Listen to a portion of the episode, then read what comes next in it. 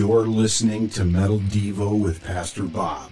We are metal, we are family. I would love you to be part of Metal Devo. You know that music that we have before and after I speak? Why don't you write something?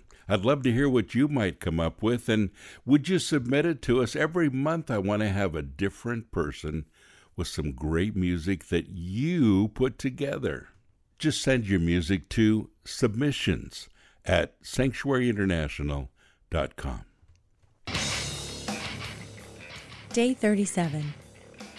The essence of life poured out in every being, shaped in the likeness of the triune. Lyrics from A Gift Beyond Human Reach by Extol. Ephesians 4:24 says, "Put on your new nature, created to be like God, truly righteous and holy." What does God look like? Man's been asking that question for thousands of years. Some would answer that you see God in the creation. Paul tells us that nature itself speaks of the glory of God. Others would say that you see God in the miracle of birth.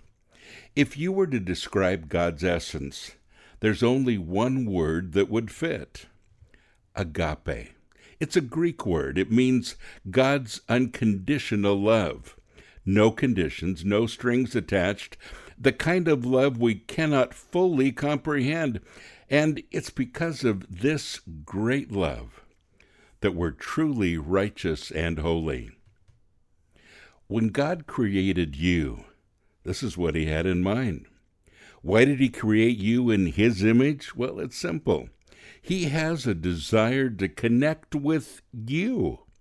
His divine plan is to have a loving relationship with you. He initiated it. You simply respond.